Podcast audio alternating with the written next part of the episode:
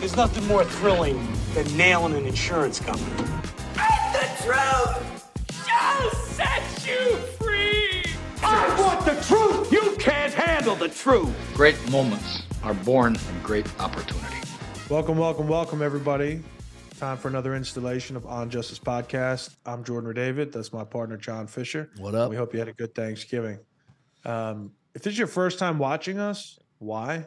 Uh, but to make sure that never happens again, if you're listening on YouTube, or excuse me, watching on YouTube, make sure you subscribe and hit that bell notification so you get notified when Justin pumps out a new episode for us because we're trying our best to not only keep it fresh and, and put it out on a recurring basis, but to also be meaningful and help those who are aspiring to be lawyers, already are lawyers who want to be better, or people who are in need of lawyers and want to want to better educate themselves. So make sure you're following us on all the channels. So John and I were talking before we went on air today, and um, about what we should discuss. And I think the the overarching topic will be career choices within the law. And obviously, we can only really touch on things that we have personal experience with. But there's so much to unpack with that. And and the impetus for bringing it up is actually a really positive thing, which is uh, today we're recording this on November 28th. Today we welcome back Crystal.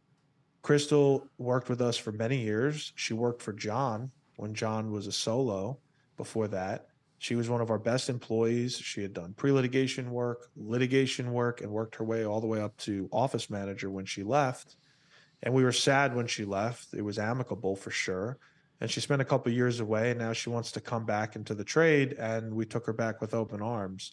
And to me, that that was reassuring for a lot of reasons, uh, even broader than Crystal, which is to say that it makes me feel good that we're creating the type of environment for employees, the type of culture that they know uh, they can return to or come to and know that they'll have a good quality of life and job satisfaction. Because she didn't leave on an employment related issue. It's not like she left and went to a competitor. She had other things she wanted to pursue in her life. And we're glad to have her back. Yep. Yeah, I mean, look, the the reality is is like we're we're happy to have her back. Um, you know, she checks a lot of boxes for us and and left and and you know that's she's now the the second, really the third employee that we've had uh, come back after they've left. Um, other being Abigail and Lewis, and so they become instrumental members of the team.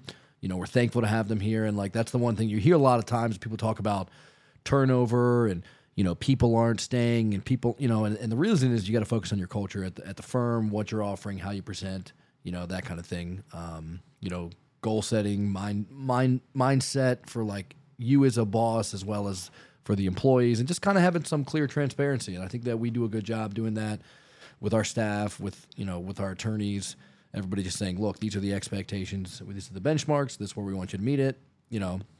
And it'd be it. great. It would be great if every single person the day that we hired them stayed for the next 30 years or whatever. And i hope the people that are with us do. But that is that like a realistic expectation? No. And i feel like even in our generation we've seen a shift. A lot of people it's like 18 months to 36 months bounce to somewhere else lateral keep going going going going working your way up the ladder.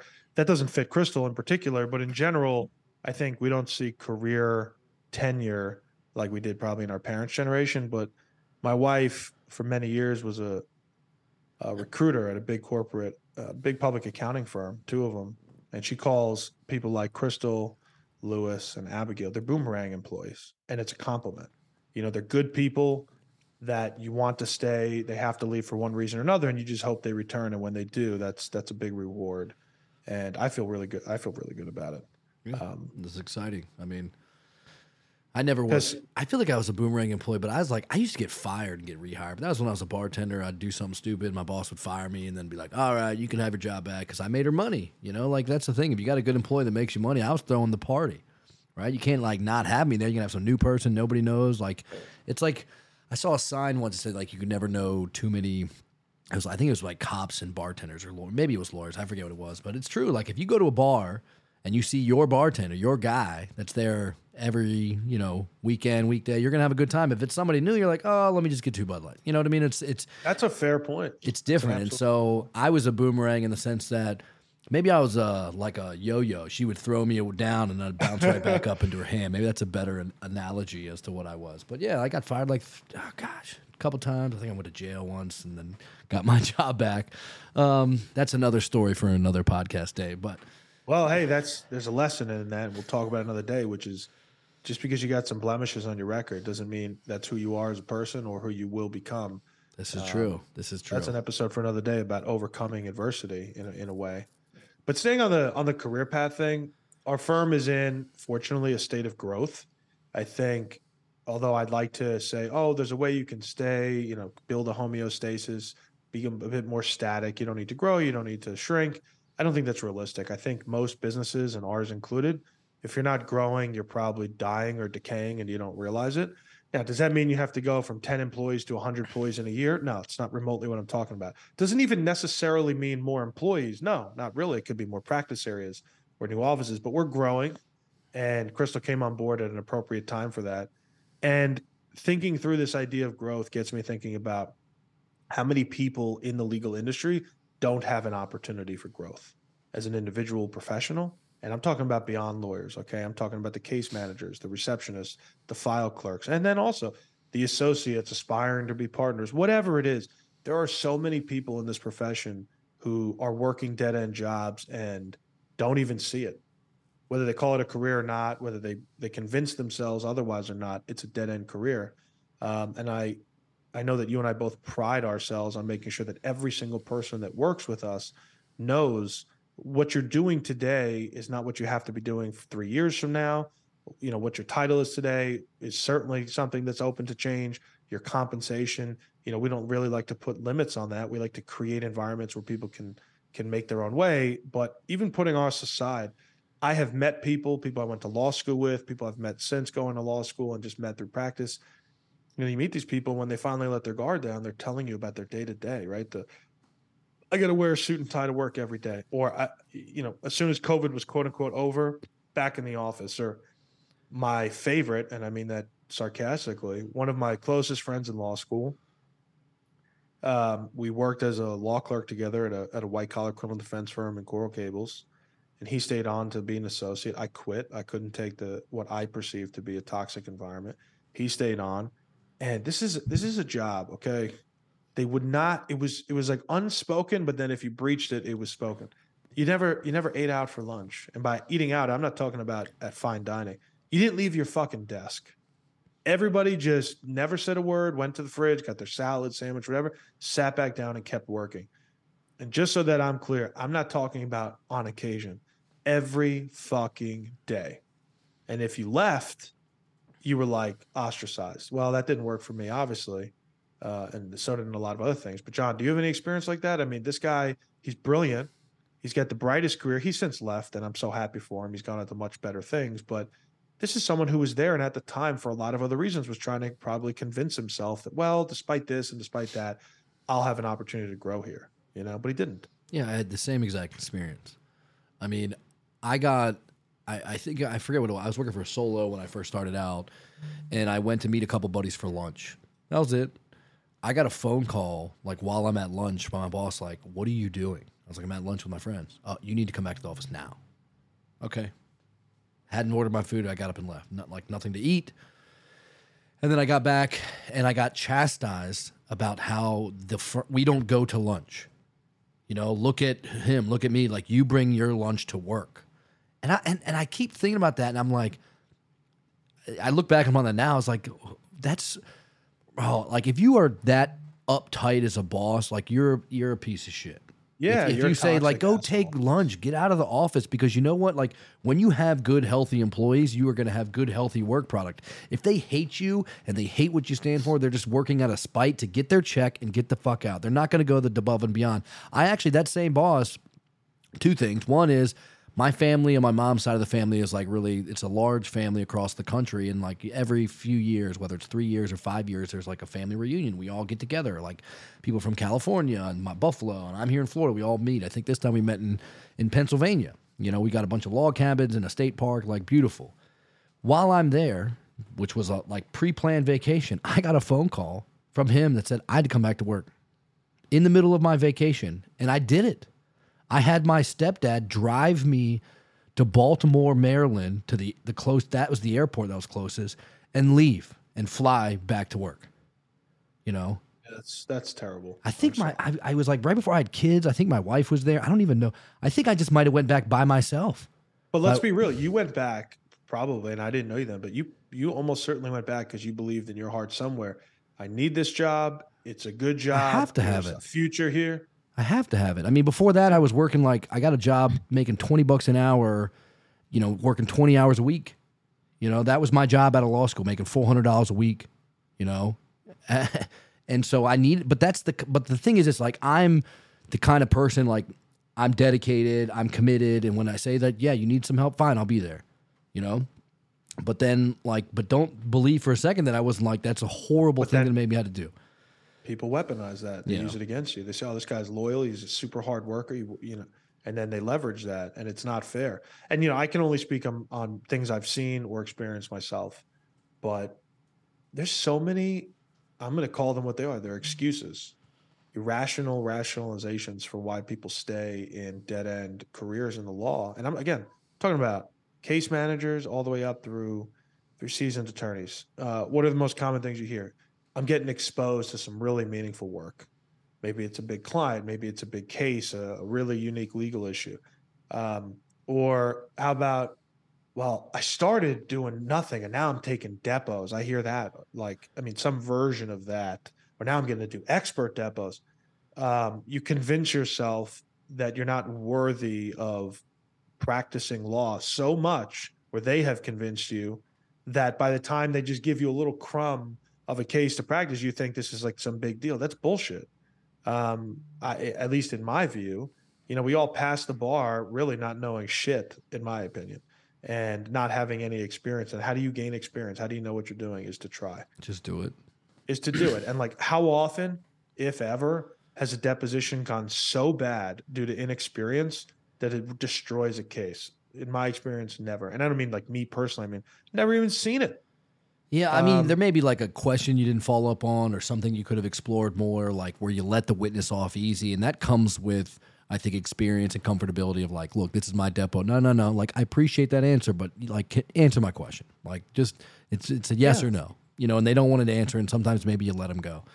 But yeah, I mean, I, ha- I mean, look, we started, we were relatively young. I mean, you were in the PD's office taking depos. Like, I'm basically starting my practice four months after being a licensed lawyer. Like, let's go. You know, I've seen some depos, you know, Right. and then read some things. You, you, like, like there's so much information out there. Well, and really, we're talking about a very specific. Because I always hate the term litigation. I hate it because not because it's not inaccurate, because it's inaccurate, but because it means so many different things in many different contexts. But we're talking about a subset of litigation, primarily geared towards trial work, where it's single plaintiff or multi plaintiff versus one or two defendants and their insurers on the back, right? That's what we're talking about. And that, that can take many forms from medical negligence to car accidents, huge product liability pharmaceutical case. So it's not just like some small potatoes. It could be very high stakes. Right. I can't speak to what it's like at huge firms where it's ABC Corp, Fortune 500 versus XYZ Corp, Fortune 500. And there's, you know, it's a bill fest and, and it's all kind of quasi transactional, make believe litigation. No one's really ever going to trial over it. I, I don't know anything about that. But there's enough people I do know that work in these primarily defense firms, but I've seen it in plaintiff firms where they're doing this type of work, trial oriented, injury oriented litigation work, and they're getting no meaningful experience, but they convince themselves otherwise. And I just feel like people owe it to themselves to be honest with themselves first. If you're in one of those jobs, really dig deep and find out like is is my future here? And if it's not, you're better off, in my opinion, moving now and and building roots somewhere else than you are. Well, I'm only in a year. How's that going to look? Fuck that, and explain to the next person, the next employer. In my opinion, I had to leave. Why? They were smothering me. They wouldn't give me any oxygen to breathe. They wouldn't give me any experience. I'm here to be. I'm, I am capable. I am competent. I am intelligent. I can learn. I'm a quick study. I want the experience. I want to be on the front lines. And uh, there's so many different it's lawyers, never. I mean, I feel like it's never going to happen. I mean, depending on if you're on defense or plaintiff side, at least in what we do. Well, what do you always talk about? What's the number one thing? The golden handcuffs you always talk about? I don't know, man. Right. I, I went to Troutman Sanders when we were d- doing the vaginal mesh case. Which, by the way, like think about this. Like I'm a young. How old? What, what year was that? Like 2018, 2017, maybe. Yeah, it was 17 or 18. Okay. We 18, we're maybe it was right before the firm started or we're together. I'm literally in, you know, I'm litigating myself. You know, this is one component of a vaginal mesh case in the multi-district litigation. So I got to get licensed in the court, follow that, get in the common benefit program. I'm deposing in Troutman Sanders, their expert, like their huge expert who went over my case. Like Troutman Sanders, by the way, is, a, is an enormous defense firm, Enormous. defense firm in Atlanta. but their office was so nice. Like it was like the nicest place I've ever been to. Mike, bar none. I mean, I've been to some. I think, excuse me, maybe it was Shutts Bowen down here. Uh, they got like a bar because they do like alcohol and tobacco. That was pretty sick. When you came in the conference room or the entryway, there was a big bar. I thought that was interesting. But yeah, it was, and so I could see how getting one of those jobs and you're like, look, I'm going to go make 120 grand or I'm going to make 140 grand. I'm going to make 160 starting out. I mean, that's the that's the lie that I was told. When I you're going to go to law school, everyone gets a job starting out $160,000 a year. I was making 400 bucks a week.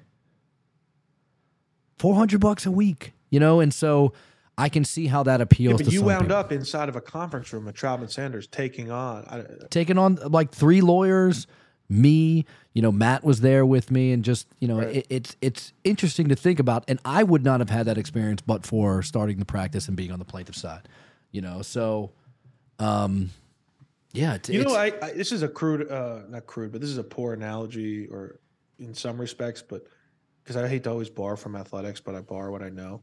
You remember back in the day, like you're in a game, um, you, you look to the sideline, like maybe your buddy's not in the game. The people who are sitting on the bench are not likely to be the one the coach calls to go in the next play, but like the people standing up near the coach, being active, even if from the sideline, right? Like you got to be present. You've got to be like pressing to get in. If you're just off in the background saying they'll remember me eventually, they'll call my name eventually, it'll be my turn eventually. That's not true. I, I don't think, generally speaking, it's not true. Like if you make yourself easy to overlook or easy to walk over, that's what's going to happen. And I don't think the legal profession is any different because uh, business is business, right? And I think you've got to be assertive and have enough um, self respect, frankly, to stand up for yourself and say, look, I'm not getting enough bites at the apple here. I, Yeah. I came here expecting to do this, that, and the third. I'm not doing it. Um, and talk to people about it. What's the worst that happens? I mean, people get so tied to a job, and I'm not. I know the economy is is like a primary consideration in a lot of people's respects, but like if you're a trained professional, and especially if you're younger in your career, let's be real. Uh, there's a lot of firms that are similar that will take one and you know somebody who worked at another place, right? If you worked at mid-sized firm A and you quit, it's not like mid-sized firm B, C, D, E, all the way through double Z are going to not take you. It's just not that small of a community. Mhm. You know, yeah, if there's some horrific reason why you had to get shit canned or something, maybe. But if you're just quitting on your own because you want more experience, I think more firms would probably respect it and be excited to have you than they would question it. That's that's at least my my belief. Yeah, I I- would. Yeah, I mean me. that's that's true. I mean, I I think like like look, when we were coming out of law school, I don't think anyone kind of explained the dynamic between doing plaintiff and defense, right? Like no one, I didn't know, No.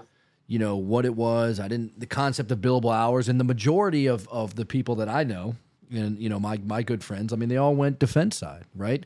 It's bigger bigger salaries, you know, steady like work. You can come into your work, do your billable hours, and like, you know, the idea of a billable hour to me is is atrocious. You know, because I'll the day gets away from you and you go back and like, oh, I don't have any time. I mean, it's just like I got to get my hours in. I mean, that that's just like a weird thing to think about. And the reason why they pay more is easy. They bill these associates out. Like let's say they bill them out at 250, 300 bucks or whatever, maybe 200, and then they're paying them what, 65 bucks an hour?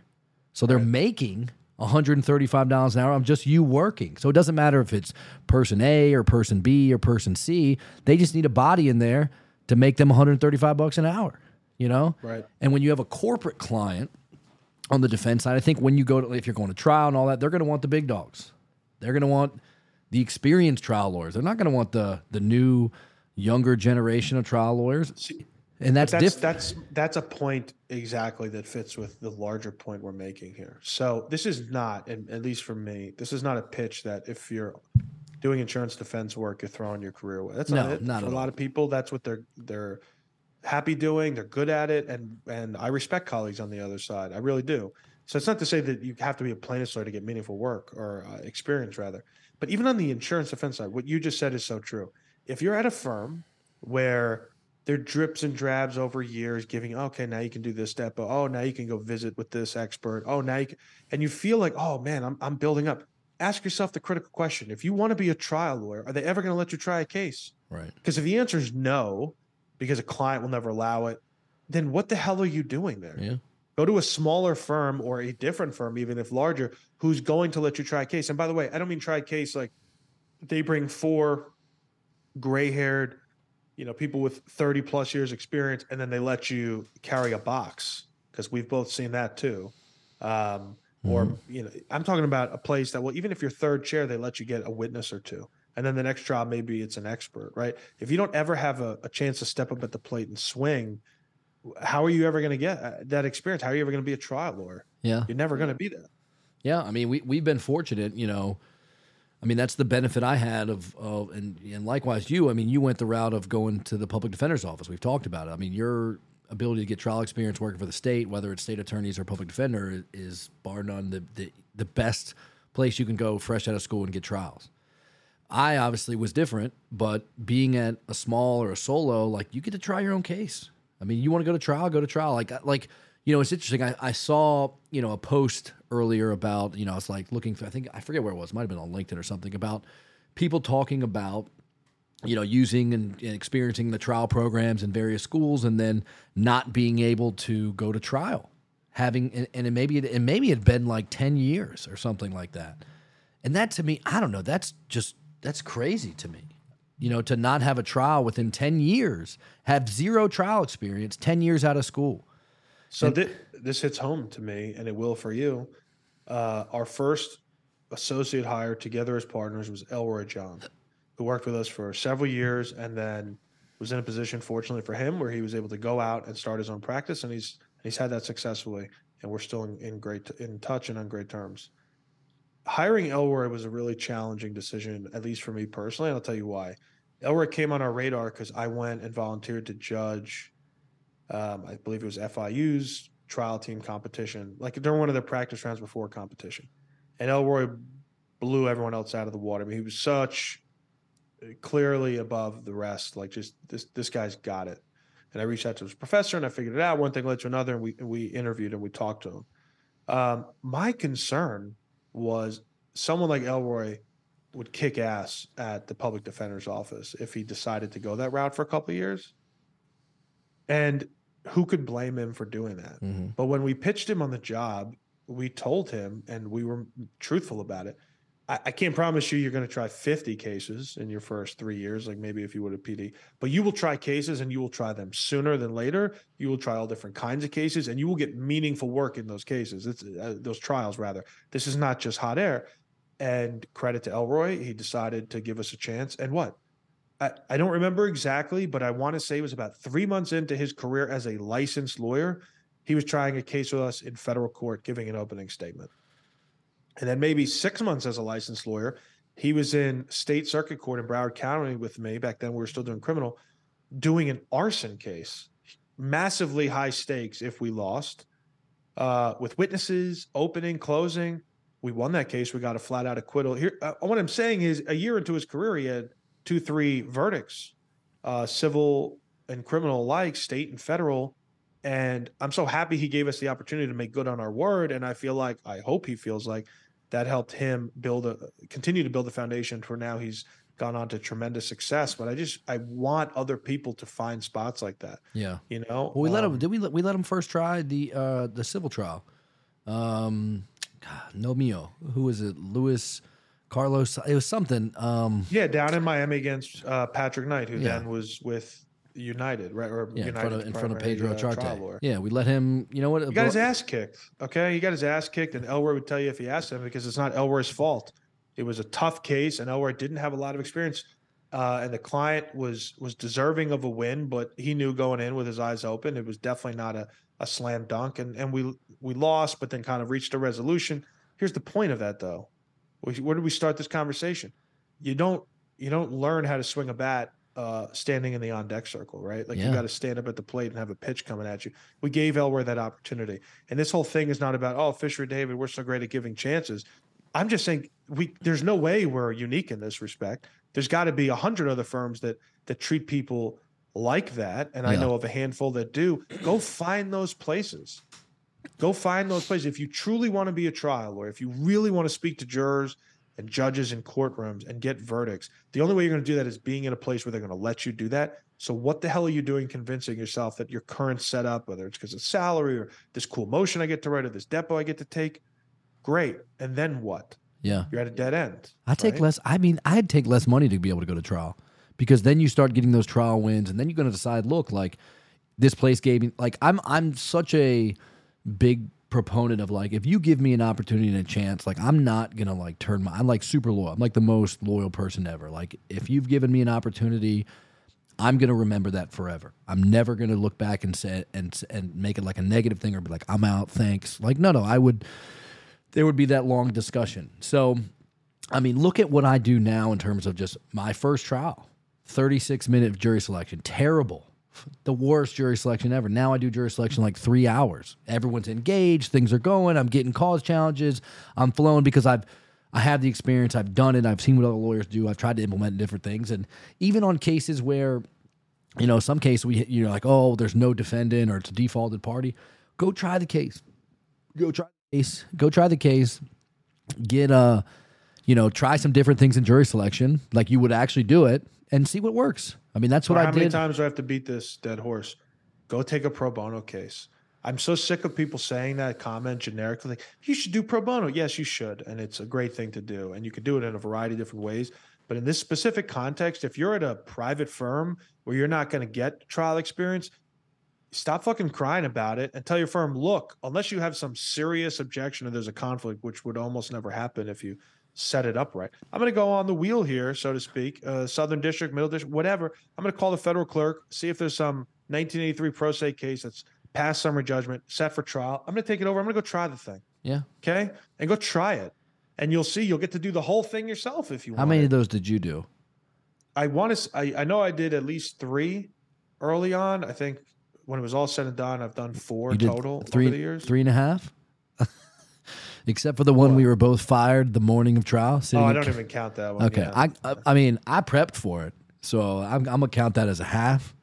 So in terms And of we showed up. We were there. we were there, and Judge Willie D and and Broward was like, "You can fire your lawyers right now." Ah, I want to fire. Thank you, Miss Fish, He Miss us- David. he Have a did good us a service. Yeah, it the was. client did We would have won that case. We would have won that case, by the way. And one rule rule of thumb is police officers cannot use a taser to get compliance. Like, hey, I need you to leave. Uh, oh, I don't want to. All right, well, if you don't leave, I'm going to tase you. That's what happened, and I was like, that's that's a clear civil rights violation. But so I've got one and a half. Jordan recommended did it. We did it. And it was somebody that, like, on a weird level, not just on the trial, it was a tough trial. We Jordan took the appeal. We took the appeal pro bono, you know, and honestly, just you know, somebody that was in the worst shape. You know, you can make their day just by you know, kind of being their voice, and you get to go try a case, federal court, like which is tougher than Thi- state Think court. about how funny this is. You go from a world where, really, even if you've never tried a case, you can, you're, you're capable of doing it. The court will allow it. And I promise when it's over, it'll be the greatest experience of your professional life to this point. You could single chair a federal civil jury trial. Literally, you could. yeah, If you pick up the case, they're not going to tell you you need co-counsel. Bring it if you like. They're going to tell you anything. You could do everything, soup to nuts, from motions, in limine, jury selection, all the way through closing argument. And you'll see the court staff is super accommodating and patient. The judge is too. Opposing counsel's often grateful you're even there, so they don't have to try to against the pro se uh, plaintiff. But I'm just saying, I guess what I'm really trying to say is at, at, at my heart is the notion that, that people aspire to be trial lawyers and they really want to. It's not just lip service because there's a lot of that bullshit too. But if you really want to be a trial lawyer, you can be a trial lawyer, but you have to try cases. So if you can't do it in your current setup, move. Or if you can't do it now in your current setup, but they're flexible enough to let you do it as pro bono, do it. But like this whole idea of I'm going to just sit and wake up 10 years from now because I'm a 10 year lawyer, I have trial experience, that doesn't fly with me. yeah, You know, and if we all hear rumors, or you know, time to time you hear rumors about the guy or gal who first time up tried a case, single chaired it, some random auto case, and hit huge for eight figures or something. You know, I don't know if that's true or not. Maybe it is because there's anomalies that happen, but odds are the best verdicts you're ever going to get as a trial lawyer are not going to be your first several yeah. because that- you've got to learn, you got to get your teeth kicked in, um, and unless you build that middle ground, that experience, it's like batting practice, Right. right? Like Yeah. You're never going to hit that home run in the big game. You're just never going to do it. Dude, we can be Rudy Baylor. And in the amount, punitive damages, $50 million. Right. Hollywood does a good job portraying it. So that's Oh, man. Oh, it must have been 150,000 compensatory, 50 million punitives. That's probably going to get brought back down. Anyways, well. I don't want this to all be about lawyers either. I mean, we both are, so that's where I'm focused. But we employ uh, just as many non-lawyers to do a whole bunch of things for us. And I think if you're a paralegal or a case manager, um, no matter what you're doing for a firm, that doesn't mean that you're stuck in a role. That could mean, hey, I've done pre-litigation cases for a couple of years. I'd like to switch it up and try my hat at litigation, which is a little bit more complicated, a little bit higher stakes. You should have that opportunity yeah. don't be stuck in a hole. Or maybe like Latricia's a, a, a common example. So she came on board. She was like my litigation assistant and paralegal, and great. And then this is someone who aspires to be a lawyer.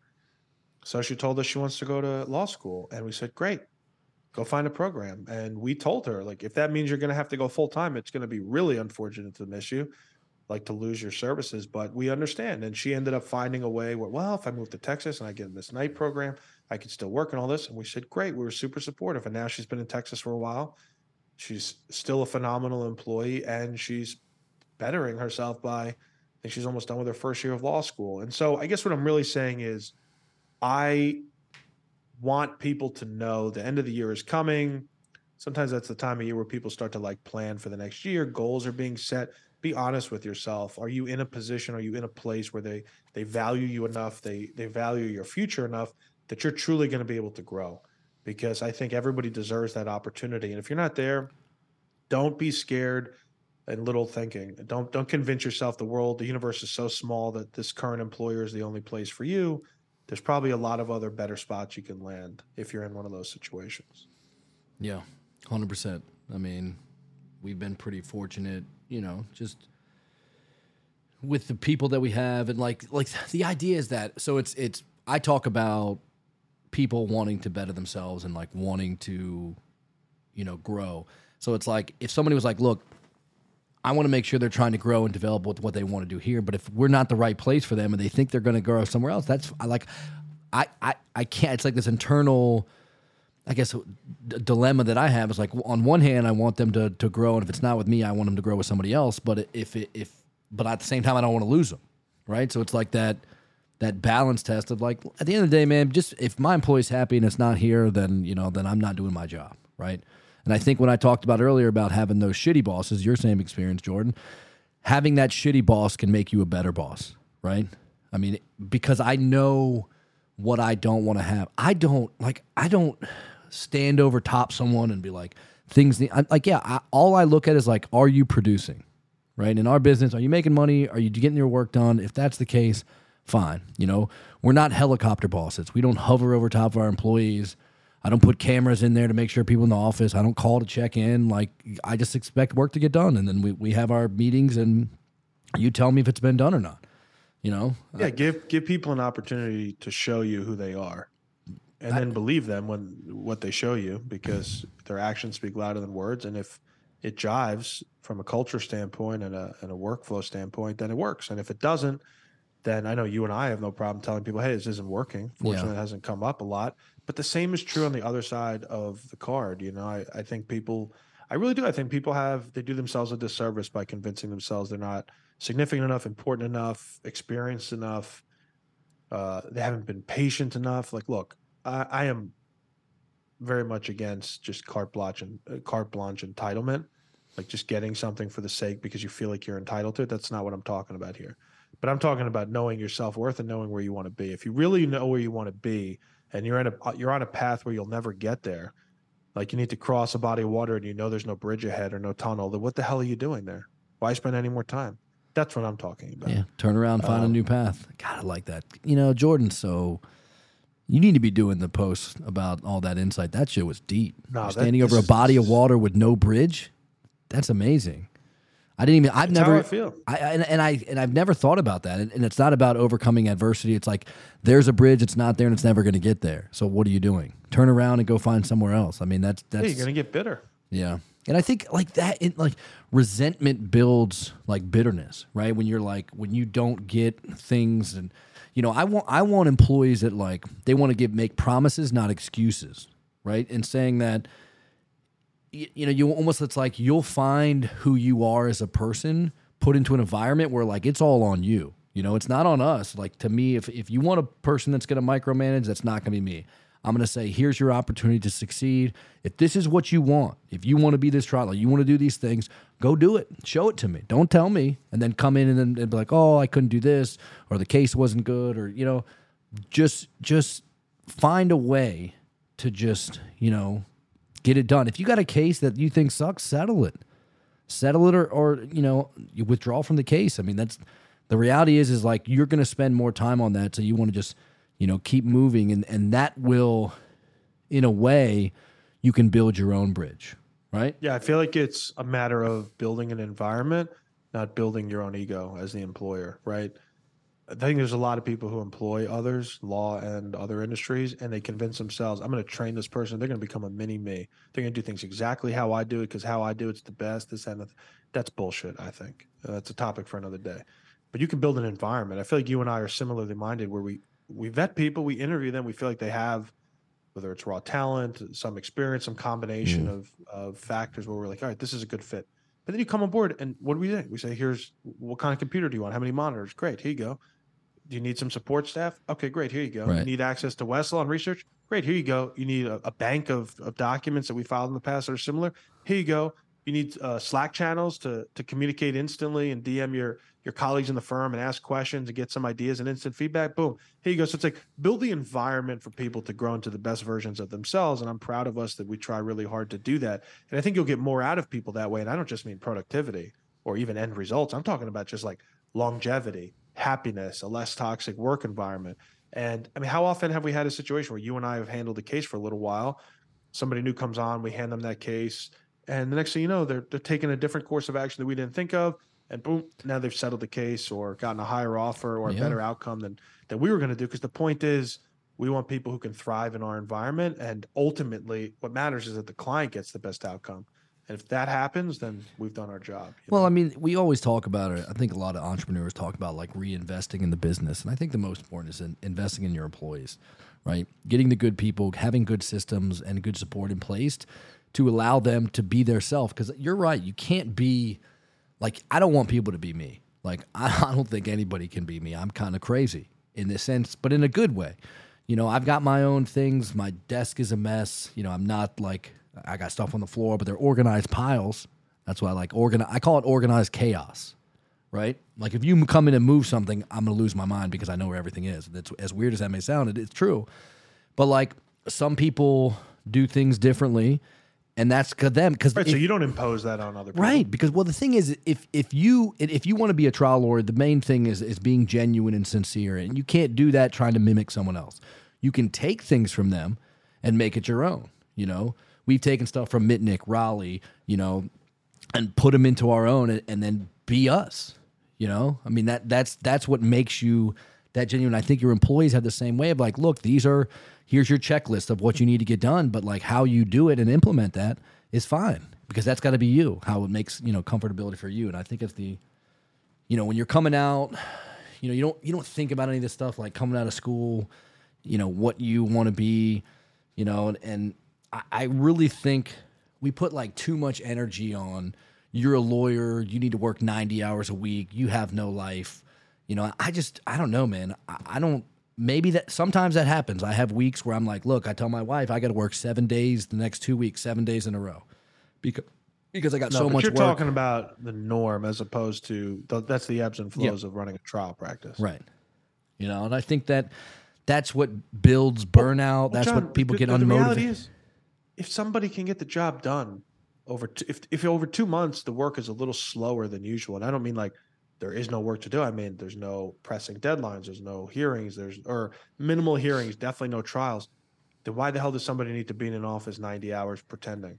No. you know when when the time comes and you need them to put in those hours or or perform in court can they do that and as long as the answer is yes then why should you press it any other Yeah, I time? th- and I think that's the way when there comes time when it's like, hey, listen, we're going to be in, you know, there's going to be times when there's going to be split trials. We've done that where one team's in this trial, the other team's in another trial, and there's no one at the office except potentially Lewis, and and you know that that happens, you know, but in the weeks before and the weeks up to that, it's a ton of work, you know, and you know it, it allows for that. I don't know that that time when you can call upon them and say, "Hey, look, let's do the work," and they're like, "Dude, let's go. It's trial time." You know, it's different. It's a it's an expected reason. So, I feel like, look, happy employees, you have happy clients, which ends up with better results. So the our investment repays tenfold because I think if all you're doing is putting out fires and trying to handle too much, and you're unhappy, then it's just, you know, you're just trying Well- to move shit off your plate. This is the last thought I can contribute on this, but I've been thinking about it, and I finally think I found the words to convey what I actually feel about it. If you're in our business, then you do a lot of um, setting the value of things, right? Setting the values of mm. loss. Well, how the hell can you set the value of another person's life when you haven't calibrated the value of your own as the professional? You know, and I just think people need to wake up a little bit more and be a little more self critical and aware and say, Am I in the best position that I need to be in to get to where I want to go? Because mm. ultimately you'll be a better lawyer for your clients down the road if if you make those decisions to put yourself in a position to grow. Um, so just know your own worth. That's that's what I would say. Yeah. I don't I don't actually have anything to follow that. That was actually another another gem, Jordan. God, he's so good. All right. All right. Well, look, that's and, okay. And, We by, and and by the way, you guys weren't here. Me and Jordan first started out. Kind of a little quick story. We started with some video production. Um, we were working with a company producing branding videos, things like that. And Jordan always had like off the cuff the best, most impactful statements surrounding an issue. I'm having to practice like, oh, that doesn't make sense. You know, Jordan was just always so eloquent and put together and like the re and I feel like that's a bit of him as a person, but also like his appellate advocacy because he can come up with these great metaphors and analogies, you know, whether it's life, business, or a case, you know, and it's always great to watch um, over the past five years of, you know, I'll take the compliment, Yeah. but John is the exemplar of humility, clearly, because everybody's seen him perform. But look, I, I hope, if nothing else, at least one person out there watches this or listens to this and takes it to heart and makes a change for the better this year. I know it's so arbitrary. The end of the year is so arbitrary, but got a couple months left, or you know, however you want to look at it. You know, a couple of weeks, five, six weeks left in the year. Plan, self-evaluate, and take take action. Because at the end of the day, if you know you're not in the right position and you should be doing better and you deserve better, and you don't take the steps to get it, it's nobody's fault but your own. 100%. 100%. All right. That's it for now. Thanks for tuning in. We'll catch you on the next episode. All right, everybody. Take care. One, two, three, four. There's nothing more thrilling than nailing an insurance company. And the truth shall set you free. I want the truth. Can't handle the truth. Great moments are born from great opportunity.